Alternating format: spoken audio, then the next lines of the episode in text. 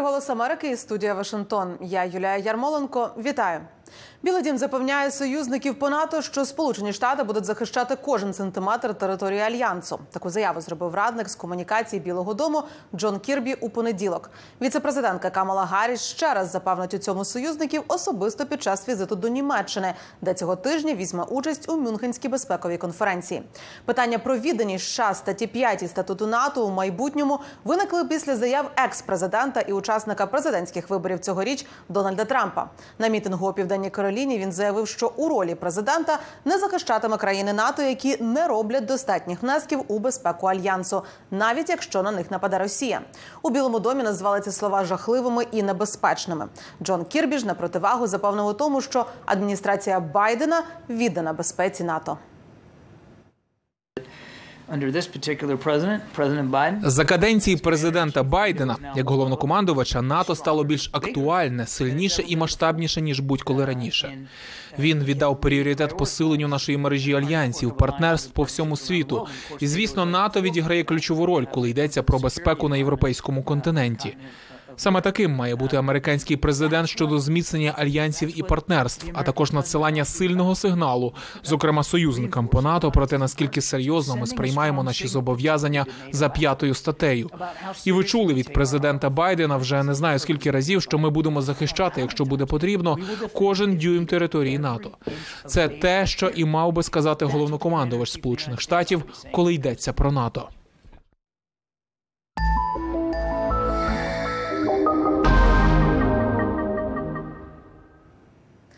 Часом Сенат у понеділок почав фінальний розгляд законопроекту, в якому передбачене фінансування допомоги Україні, Ізраїлю і Тайваню.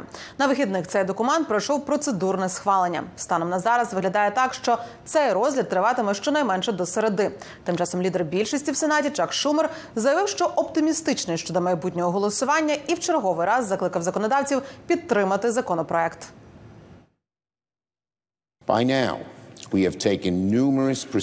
Ми провели чисельні процедурні голосування, які доводять, що цей законопроект має сильну підтримку. Настав час завершити роботу та прийняти цей важливий законопроект. Якщо ми хочемо, щоб світ залишався безпечним місцем для свободи, демократичних принципів і для американського процвітання.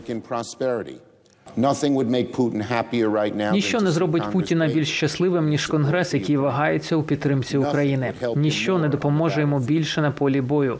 І якщо деякі люди думають, що Путін зупиниться в Україні, якщо вони думають, що краще якимось чином вмовити його, заспокоїти, вислухати його, тоді ці сучасні невіли Чемберлени ігнорують застереження історії. Апетити автократів невичерпні.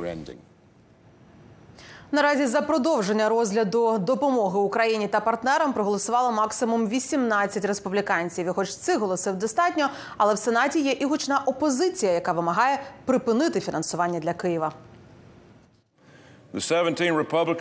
17 республіканців, які проголосували за підтримку цього законопроекту, можуть самі пояснити, чому вони змінили думки. Це вже їхня справа.